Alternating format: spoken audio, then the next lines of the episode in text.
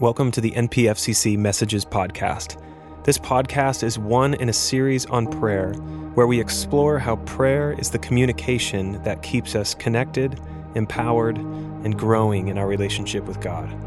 Our hope is that this series helps you view and practice prayer in a brand new way.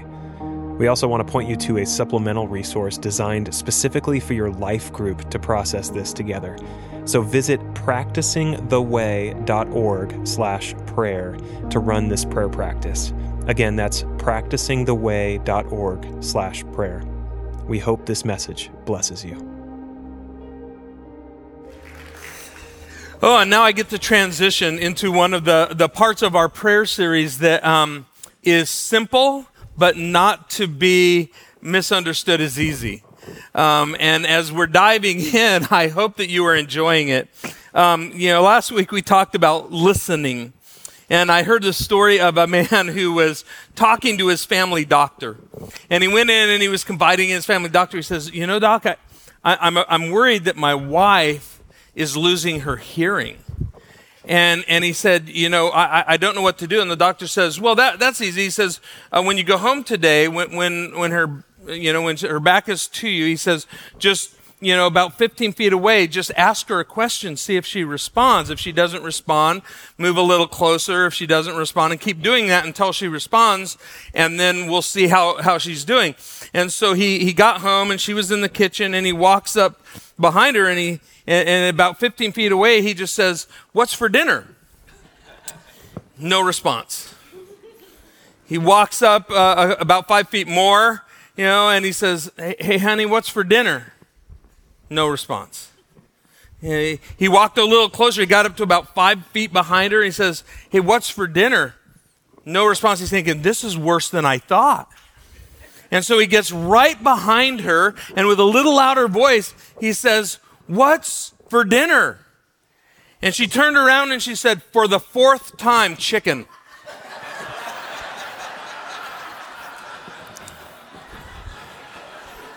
Sometimes, you're only laughing because this happens in your house. uh, it happens in mine. Oh, oh. Sometimes we think that it's God who's hard of hearing. But in reality, what we recognize is we're the ones that struggle to hear his voice, don't we? And I've been praying, I've been praying this week that you would be able to hear the voice of God. You, you come in every week and you graciously get to listen to me or one of our other pastors, and, and we're blessed by that. But more than hearing anything from me, the desire every week is that you would hear from the creator of the universe, from the one who has created us and loves us, the one that gives us life and breath, the one that sustains us in everything. And, and he doesn't, he, he's not out there. He's not far away asking questions. He, he's, he's, he's not fifteen feet away. He's not ten feet away. He's not five feet away. He is with us. And his desires to live in us, and he wants to be with us. And, and and we're in this series on prayer, and this is week four, and I feel like we're just barely beginning to cra- scratch the surface. I feel like like we could just keep going on and on. And I don't know how you're doing. You know, in week one, we we looked at what prayer was in its most basic form. If you talk to most people, what's prayer? They say, oh, you know, it's talking to God. It's it's talking with God. And we talked about um, how we talk to God, and we gave everybody the pray acrostic. And, and many of you I know have been using that, and we take time to P praise, right? And we, we let God know like that we understand who he is. Not, not just what he's done, but who he is. And then we are, repent, um, and, and we, we give our sins to him and let him cleanse us so that we can restore the relationship we have with him. Then we, A, ask God for anything and everything, his word says, and he wants us to ask. And then Y, yield. And I know a lot of people are saying, that's the part I'm struggling with, is yielding to him. It, it's, it's to give over our wills and our hearts and our lives to God. And we invited you over the last several weeks to begin to develop a rhythm, a foundation of a life of prayer. Because prayer is not just something you kind of throw on things. We want you to establish a rhythm, a way of doing life that is prayerful. And last week we expanded our prayer. Um, you know, we started off with five minutes, and, and I don't know how you guys are doing with that. How, how's everybody doing? Five minutes, morning and evening. Yeah, and, and, and I got I got to tell you, there were a lot of times over the last couple of weeks that I have like struggled with that. Um, there's some days where, you know, five minutes seems like forever, and some days where five minutes seems like, you know, obviously it's not enough. And then last week, last week we doubled it, right? We said, okay, last week we jumped into listening to God, where we stop talking and we tune into what God is saying to us. So how did that go? Did, did you hear from him? My prayer all week has been that you would hear from him. And, and I'm, I'm excited to hear the things that God would be saying to you, and then how then you're responding to that. You know, it's not that talking to God is wrong or something that we grow past. We still need to talk to him. He wants to hear from you. We have, we have a God who, who longs to hear your voice, and he wants to be with you. But, but we also, we, we, but if we do all the talking, we're missing out on the reality that God is speaking to us. That God is always speaking to us, and we just have to tune in. And if he is the King of Kings and the Lord of Lords, the Creator and Redeemer and our loving Father, well, what he has to say is much more important. And like anything else, prayer is a practice that we get better at when we practice. And the goal of this series has not been to, like, make you experts in prayer. The, the goal of the series has been to give you some tools to say, come on, let's go. Let, let's continue learning what it means to be people of prayer. And the working definition that we have been using for prayer is this.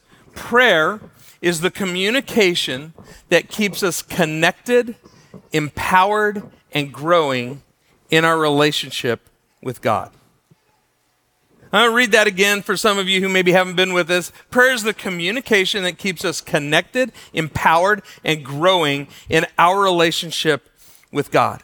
Prayer is all about relationship, right? It's not all about, you know, throwing out an S O S, you know, so that God will throw us a lifeline. It, it, it's not all about getting what we want. It's not all about that. It, it, it's about relationship with God at its very core. And this is so, so very important for us to understand that prayer is not a religious practice that we do to make God happy with us. It, it, it's not so that we can, like, get the things that we want or think we need from God. Prayer is how we get to know God. And in getting to know him, we become more like him. You know, as relationships grow, so does the communication. Um, it, it, at the beginning of every relationship, uh, there's a lot of talking. There's a lot of words. And I think I, I've, I've shared with you, like, like when, when I first started dating Brenda, like we, we could get on the phone. We could talk for hours, right? We could just talk and talk and talk and talk for hours and hours. And then that, that wasn't enough. And so I, we would write letters back when that was a thing, right? And, and we would just, more words, more words, and we would just talk and talk and talk. And, um, and, and that's usually what happens in the beginning part of a relationship is there's just lots of words, and we could fill hours and pages with words. As the relationship grows, however, we have to get better at not just sharing words, but really listening.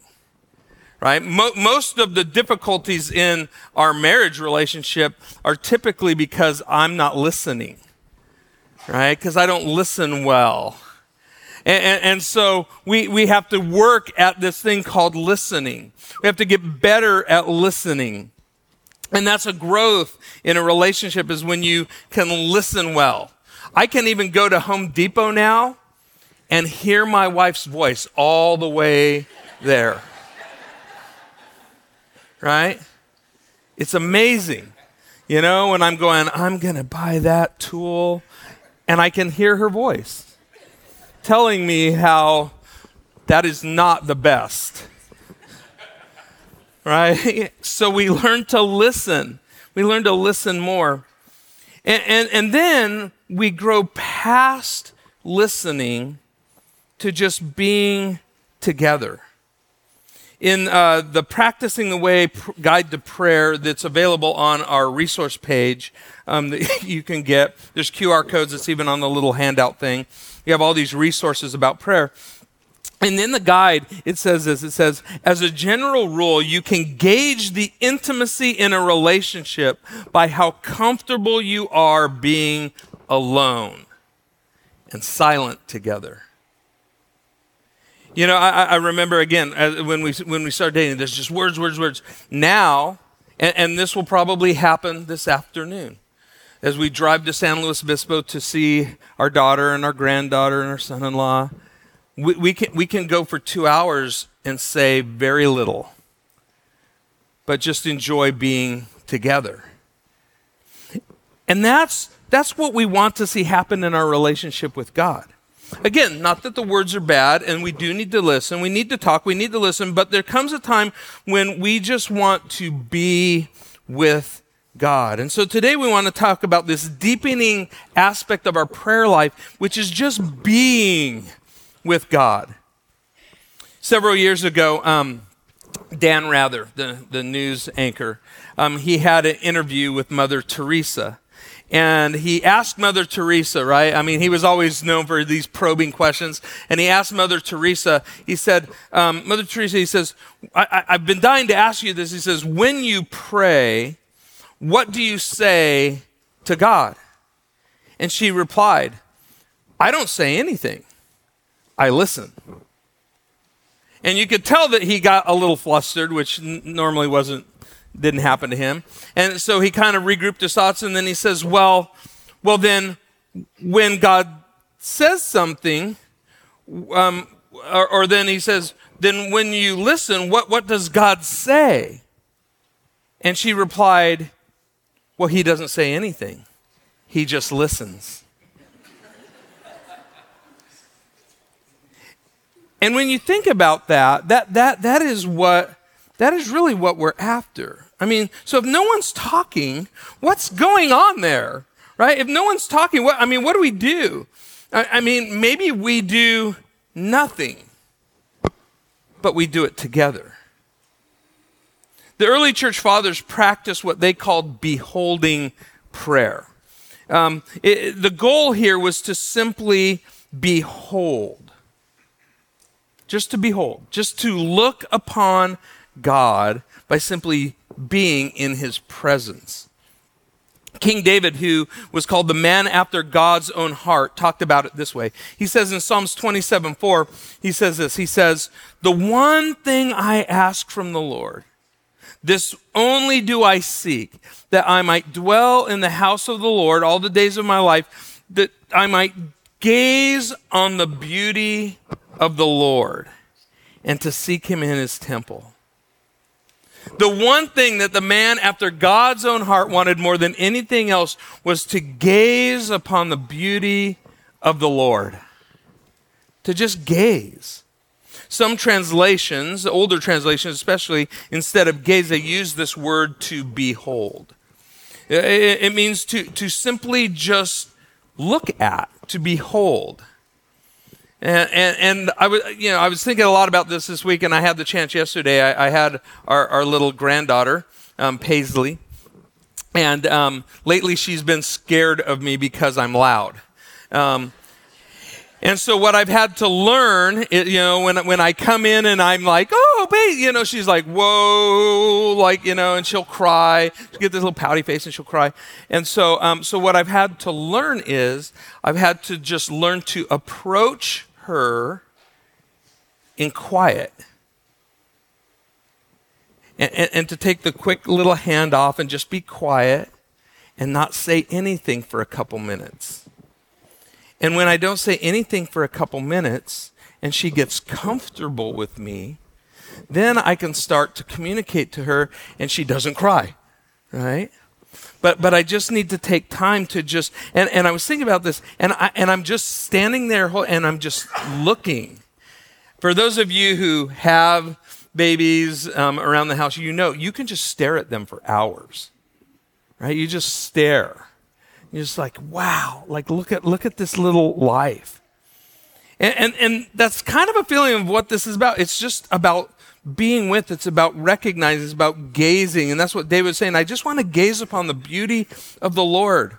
Now, at the same time, David, in Psalms one thirty-nine, twenty-three, he, he says this. He says, search me, God, and know my heart. Not, not just, hey, God, hear my words, hear what I'm asking you, but Lord, know my heart. Test me and know my anxious thoughts. So on one hand, there's this, he just wants to gaze upon God. He just wants to behold God and behold his beauty. And on the other side, he's opening himself up and saying, Lord, Lord, know me.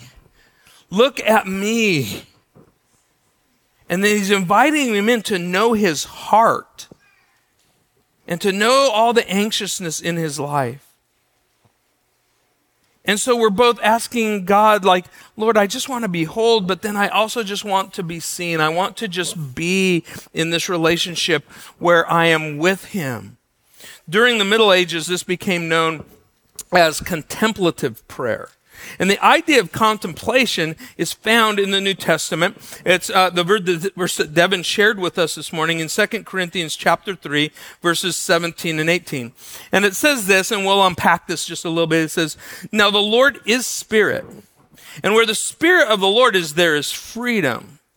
And we all who with unveiled faces contemplate the Lord's glory are being transformed into his image with ever-increasing glory, which comes from the Lord who is the Spirit. Now, now when he talks in here, he says, hey, we all, that, so that's all of us, all of us who know and who are seeking relationship with God. He says, all of us who with unveiled faces. And it's a, it's a re- reference back to something that happened in the Old Testament. For those of you who maybe grew up in church or are students of the Bible, you, you'll remember the story how um, Moses goes up to Mount Sinai, remember, and he gets the Ten Commandments. While he's there, the people go crazy, right? God said, okay, Moses, you come up the mountain. I'm, I'm going to give you the commands. He goes up the mountain. God says, hey, you better get back down there because those people, yeah, they got crazy, right? And they, he goes down. They're worshiping a golden calf, and he slams the Ten Commandments down on the ground and breaks them into pieces. And it's like, it's this symbol of like, you've already like broken, like you don't even have the covenant yet, and you've already broken it. And he's like, and so, you know, there's this whole thing going on, and, and, and, and there's this weird, like several chapters of this, of this kind of pause where the people are living outside of relationship with God, and it's kind of tense, and Moses and God are even having this conversation, and Moses is like, God, you're telling me to lead these people, but you're not even telling me like what I'm supposed to do here. And so God goes, hey, come back up on the mountain. And he comes back up on the mountain, and for forty days, it says for forty days, he's up on the mountain with God, and, and he gets the second copy of the Ten Commandments, right? And so he gets the second copy. Now this time, when he comes back down the mountain, um, what he doesn't realize is that his face is glowing. His face is radiant, right? His, his face is filled with the glory of God. And the people are scared to death. The, the, the people are scared to death of God's presence and of his glory. And so what does Moses do? He, he and so that the people won't be afraid, he, he puts a veil over his face so that the people won't be afraid of him. And then there, and then this, the story goes on. It says that, that Moses would have this little tent outside the camp, and that Moses would wear this veil so that the people wouldn't be afraid of the presence of God. And then when Moses would go out to this called tent of meeting, this place where he would go and meet with God, he would take the veil off so that he could meet with God again. And then his face would glow again. You know, I don't know if you've ever had those cool little things where you put them by the light and they start glowing. and then you, you, they glow for a while and then they fade out. That was Moses' face, right? Moses would like go near God and he would get radiant with the presence of God, which I think is really cool. And it's part of what we want to think about today is the fact that in God's presence, his glory, his radiance actually like it actually can rub off on us. And, and and so this like glory of God, it's almost like it's rubbing off on Moses and his face is glowing, but the people are freaking out. So he puts a veil on. And then when he goes back with God, he takes off the veil so that he can be personal with God. So that there's nothing between him and God. And, and I think that's a huge thing for us because the question for all of us is this, is that I want you to just ponder for a moment this morning is this, is what are the veils that you are wearing? Even as you approach God in prayer. You know, e- e- even though God is the omniscient, almighty, omnipotent one, what, where, where are you holding back? What are the veils? What are the things that are still between you and God? What are the things that you just hold back from, that you don't share? Because like the children of Israel, you're afraid. That in the presence of God, you're fearful. And I think this whole passage is this idea that we want to be able to approach the God, like Hebrews says, with confidence. We come before God and we say, hey, like I can take the veil off. And I can just be with God in his presence. And when I'm with him in his presence, like his glory, his presence can like rub off on me. And we'll, we'll dive into this a, a, a little bit more here. So um, then he says, uh, we all who with unveiled faces, so we, we've taken off the veil, we're in God's presence, right? He says, contemplate, right? Contemplate. So with unveiled faces, we contemplate the Lord's glory. This word for contemplate in the Greek, it's katosizo, which is really hard to pronounce, but it means, again, it means to gaze or to stare at. So it's just like you're just looking at, and, and actually, again, older translations use the word behold. You're just beholding. You're just looking into the face of God. And what are we contemplating? It tells us God's glory. Okay, the, the the Lord's glory. So the best defin, definition for glory really is this idea of the radiant presence, right? It's actually kind of like this presence of God you can see, right? That's why when, when you see pictures, you know, of, of, of God and everything, everything's glowing, right? It's because it's the best way that we can describe, like, it's this like radiance of his presence. And, and, and so the, because presence radiates. You know how I know this? Because um, our, our uh, daughter Shelby, when she was really little, she was the one who was the crazy early riser. She was the one that would get up crazy early in the morning. And um, she would like just quiet, and she was stealth, man. She was just the, she was, she still is. She's our quiet one, but she gets up super early. And, and she would come into our bedroom. And we, you, you never even knew it. And she would just get in her bedroom. But her favorite thing to do um, was she would just come and stand by the bed this close and just stare at you. Right? How many of you have experienced that before, right? Okay. Like, there is this thing about presence that is real. I'm in a dead sleep. And Brenda can go, when I'm asleep, man, I am asleep. And Shelby is just standing there, like right here, and I'm in this dead sleep, and then all of a sudden you sense and you feel this little presence. As cute as it is, I would open my eyes and go, wow, you're like, right? It's like right there in your face. You know why? Because presence is not just like a word. Presence is like a reality. And so what we want to be, we want to be in that place where we're in God's presence, where we feel the presence of the Lord is, is with us. And so we contemplate his glory. Now, here's the really interesting part. This is the, the what, what's really cool and why this is so important in our relationship with him. Because it says, we contemplate the Lord's glory, and then it goes on in the passage and it says, um, and so all of us who are with unveiled faces are contemplating the Lord's glory. It says, are being, Rick, if you can put that passage back up, um, Second Corinthians, he says, we are being transformed into his image with ever increasing glory.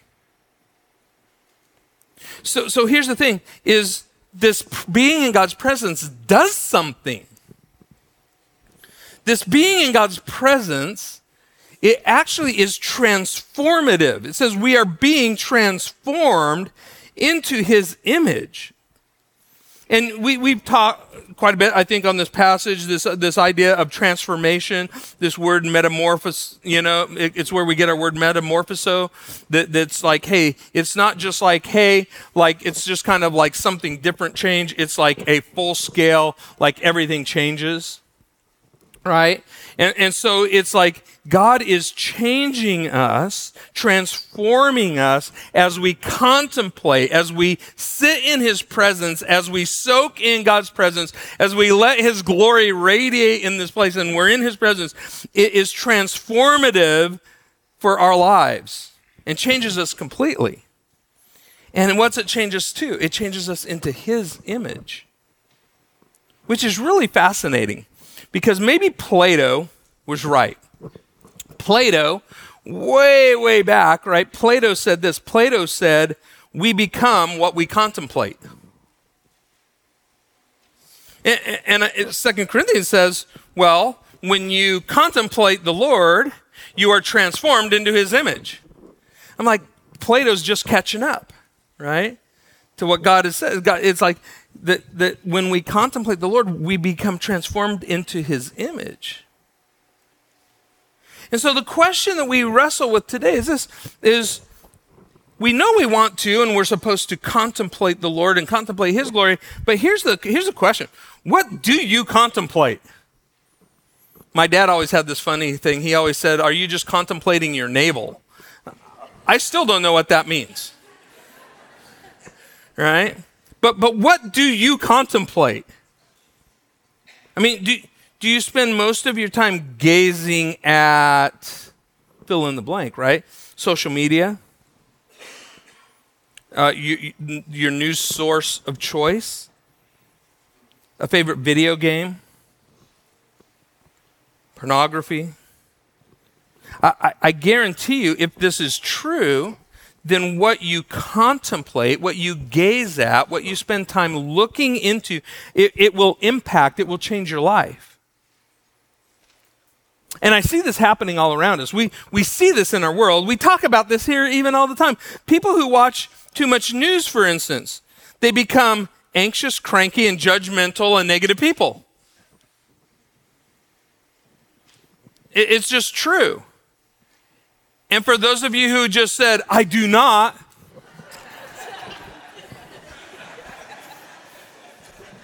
right?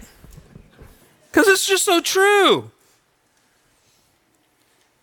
People who spend too much time on social media, they become obsessed with what other people think, and they get pulled into this comparison trap that leads them into a negative self-image.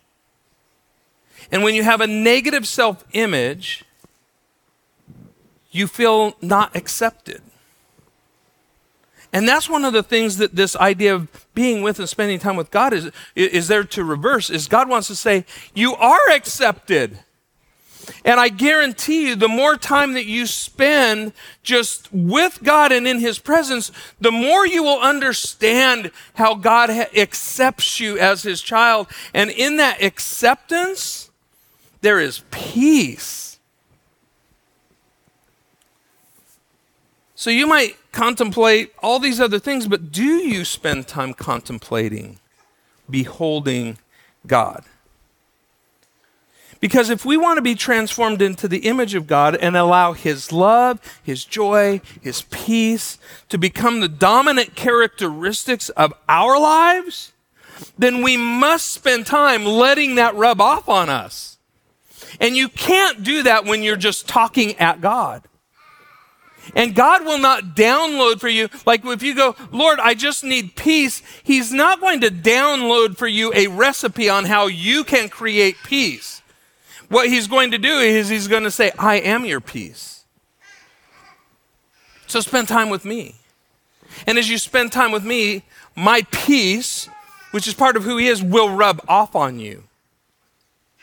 I, it sounds crazy, but for you as parents who are really struggling with your children, right? And you, I mean, and you know you love them, you're just struggling with like, like how much? But here's, here's what I guarantee you is true. Because here's what I know about th- those of you who have children. You are like busy to the nth degree.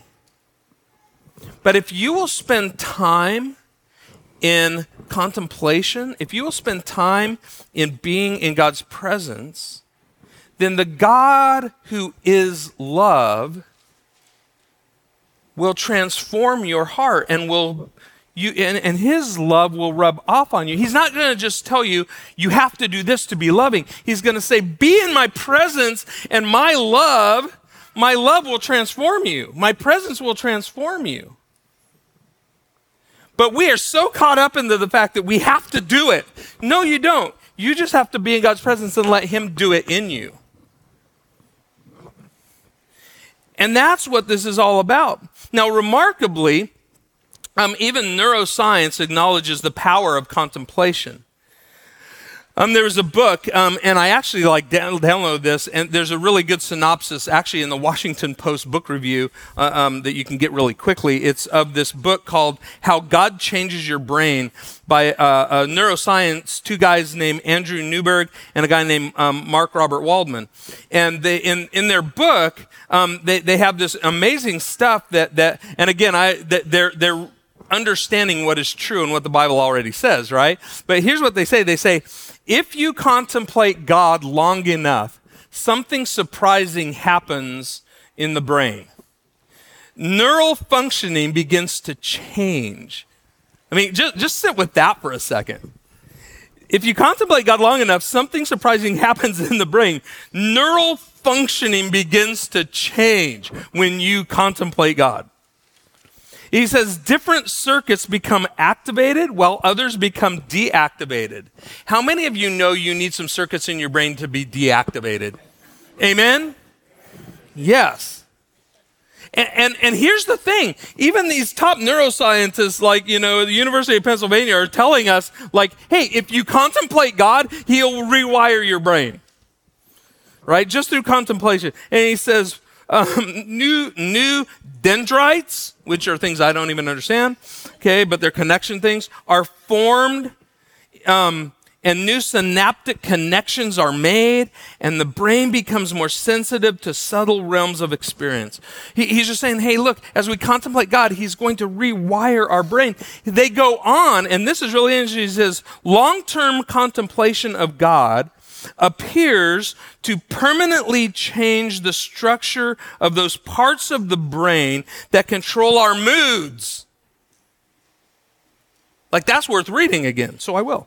Long-term contemplation of God appears to permanently change the structure of those parts of our brain that control our moods. So if you're in a bad mood, contemplate, right? Like, spend time with, with it says, man, It, it will control our moods. And then it says it gives rise to our conscious notions of self and shape our sensory perceptions of the world. Like contemplating God long-term, it helps us see the world differently. It helps change your mood. Then the last thing they said is this that really caught my attention. It says, Con- contemplative practices strengthen a specific neurological circuit that generates peacefulness, social awareness, and compassion for others. As I read that, I just, I kept reading that and going like, okay, I really, what's that?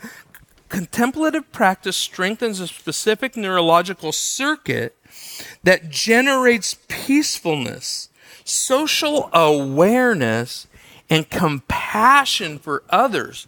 And I thought, that's the solution.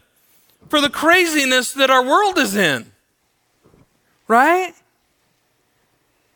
If we will contemplate God and he will change these neurological circuits in our head that will generate peacefulness, but check this out, social awareness. I mean, we're running around with zero social awareness. We just say whatever we want to say, and we say whatever divides us, and we say whatever's on our mind, right? And then he says, and compassion for others. And I just thought, man, wouldn't the world be a better place if we would just all stop and contemplate God? So basically, neuroscience is catching up to what the Bible teaches us, that when we contemplate God, it changes us at the core of our being to be more and more like him. So, in a few minutes that we have left, how do we do this? I'm only going to give you two things, right? Like I said, it's simple, not to be confused with easy. The first is this, be still.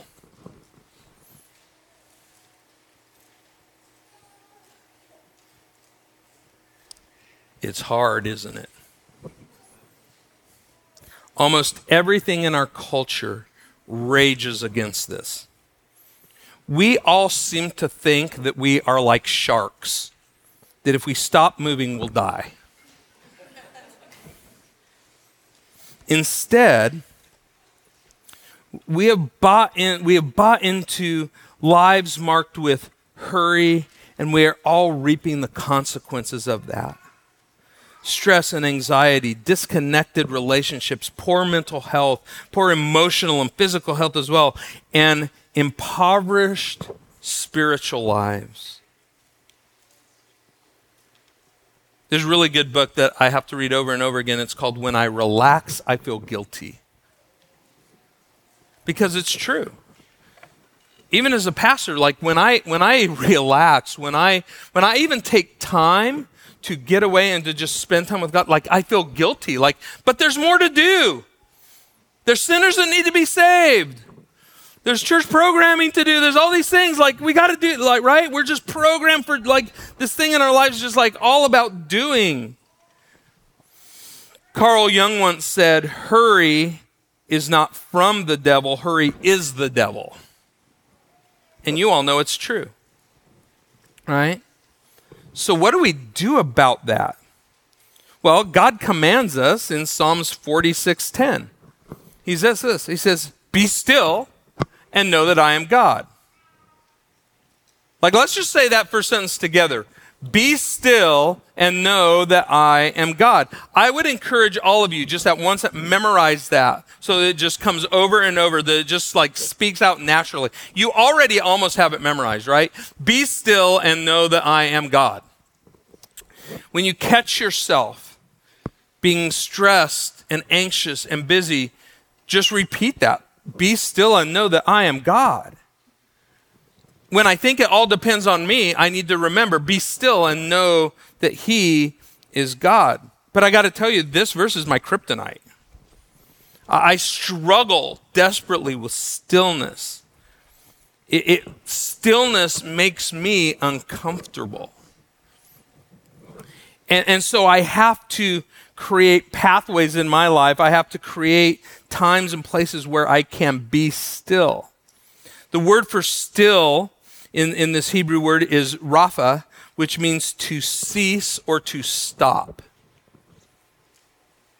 And so my encouragement to you is to ask this question, what is it that I can stop doing? A few years ago, you know, at the beginning of the year when you're making all of your like, you know, resolutions and things, one of the ones that I read and, and I keep thinking about over and over again, I'm not really good at doing it, is instead of making your to-do list, make your to-don't list. What are the things that you can stop doing that, that aren't going to change a lot if you just stop doing those things? And, and try to say no so that you can say yes to what is better. The Latin word translated there is the word "bacchus," which really is where we get our word to vacate or to vacation. I'm like, oh, vacation with God. I like that idea. but to go on little mini vacations with the Lord, right? We need to find time to stop. What I realized as I really contemplated this verse is this, is that if I cannot be still, I cannot know God. It says, be still and know that I am God. So if I can't be still, I can't really know him. If I cannot say no to something so that I can unclutter my life and spend even a few moments in stillness with the Lord, I will starve my relationship with him. And so I have to learn to say no. The other verse that Devin read already this morning in Matthew chapter seven, verse twenty-one to twenty-three, you know, which again, same thing, it's it's terrifying. It's terrifying for me as a pastor when it says, not everyone who says to me, Lord, Lord, will enter the kingdom of heaven, because isn't that all what we're after, right? We're trying to get to heaven. And we're busy trying to get there, but in the process, we're, we're you, you realize what you're going to do there, right? You realize what you're going to do there? You're going to be in his presence. You're going to be in his presence forever. We should probably practice this. Because what if you aren't comfortable in God's presence? Heaven could be rough for you. You're supposed to be in his presence. And, and so he says, you know, we're... Not everyone who says to me, Lord, Lord, will enter the kingdom of heaven, but only the ones who do who does the will of my Father who is in heaven. And then he says, many will say to me on that day, right, when we meet him, Lord, Lord, did we not prophesy in your name, and in your name cast out demons, and in your name perform many miracles? The things they were doing were not bad things, for sure. Prophecy, driving out demons, miracles. Anybody in the room done those things? Right? Like these guys were like on the on the A list of like religious practices, like doing doing great things. They weren't evil things, yet Jesus said that they were evil doers. And so could it be that it was they were simply evil in their continual doing, even of good things? Does that sound like anybody's calendar? You have a calendar filled with good things. Your schedule is full, but we're starving our souls. And Jesus says to those people, I never knew you. And what we must do, if we're really, truly going to know him, is we need to learn to be still, to find a place free of distraction, and just be still. Uh, make an appointment with God each morning. Or maybe as you're practicing those prayer times, because here's the thing, when, when, when the sermon series on prayer ends, it doesn't mean that you stop doing those things. Right? You continue to work these things out, and you continue to try these more and more. That's why we're inviting you to come with us next Saturday morning um, to do the prayer experience with us, and then next Sunday night as we're going to gather together in times of worship and prayer, because we need to now, now that we've been learning this, we need to practice it more and more. And we need to practice being still. Find a place. Here's what I want to encourage you to do, is find a place a couple times a day to just stop, right? Remember, that's what cease.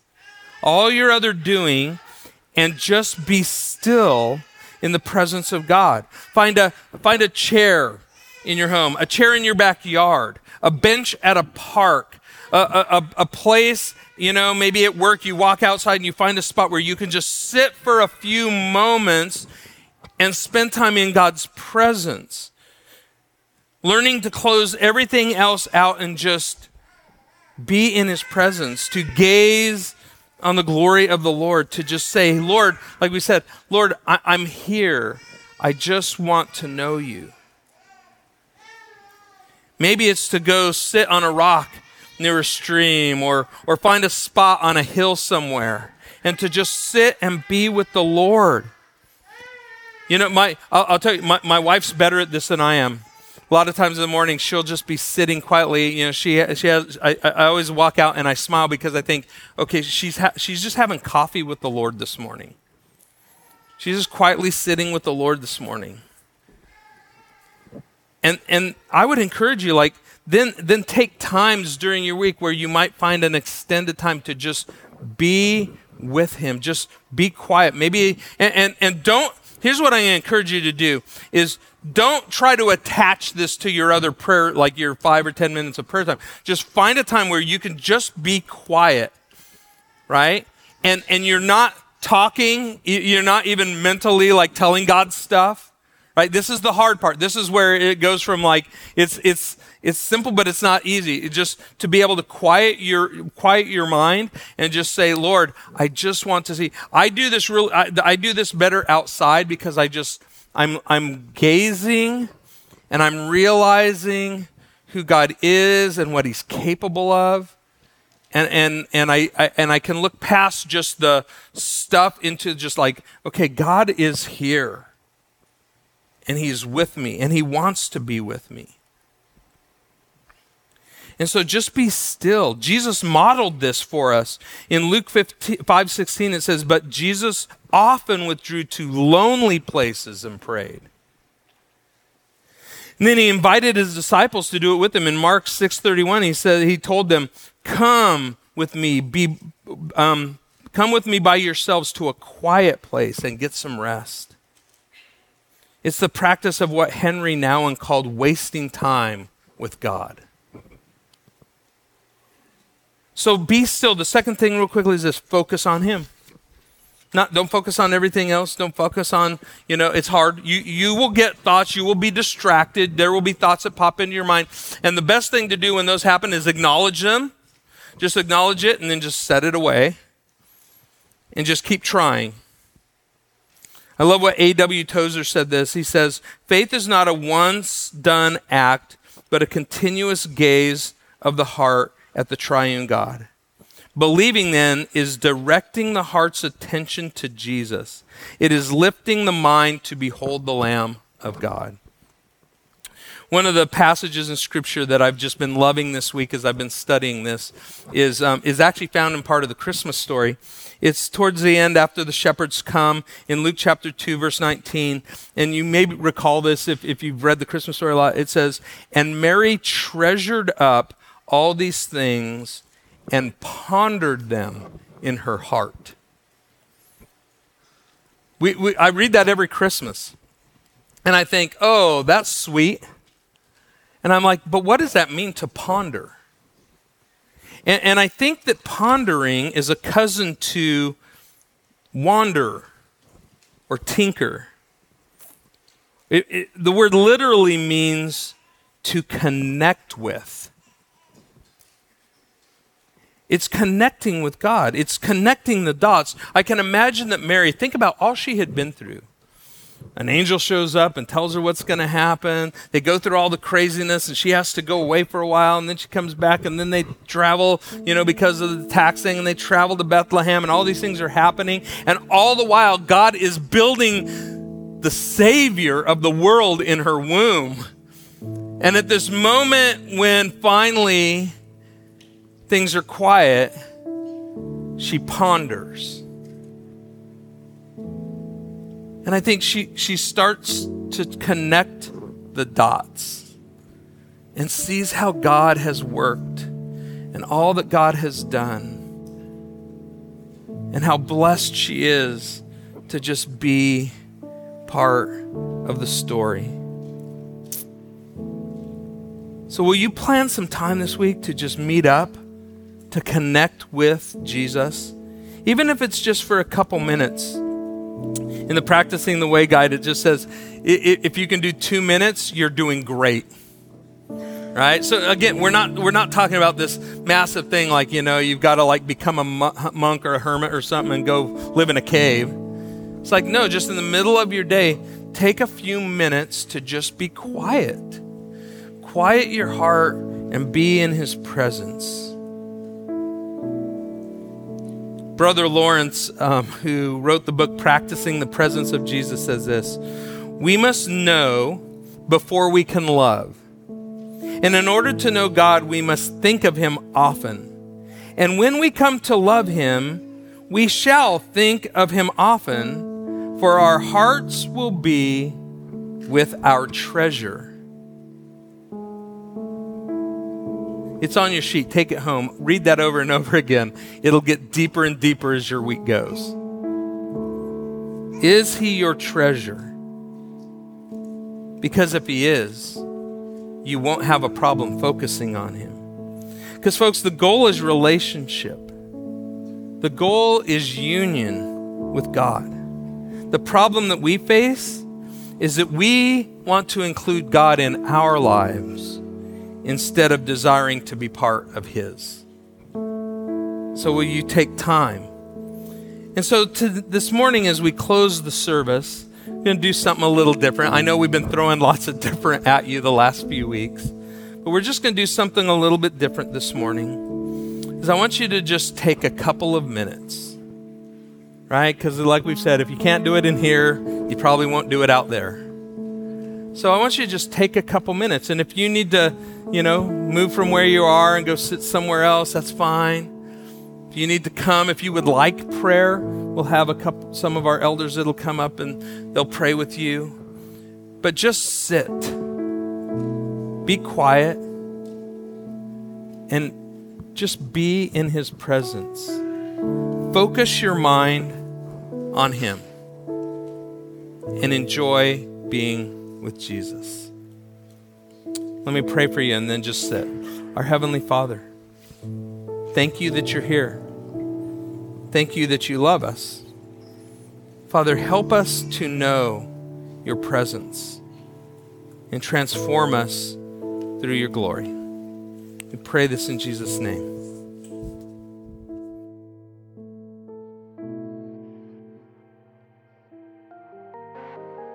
Thank you for listening to the N P F C C Messages podcast. If this message blessed you in any way and you'd like to learn more about our church, you can visit us online at N P F C C dot org. Again, that's N P F C C dot org. To support the ongoing work of our ministry, you can make a donation at N P F C C dot org slash give. But be blessed, and may the Spirit empower you to actualize this message today.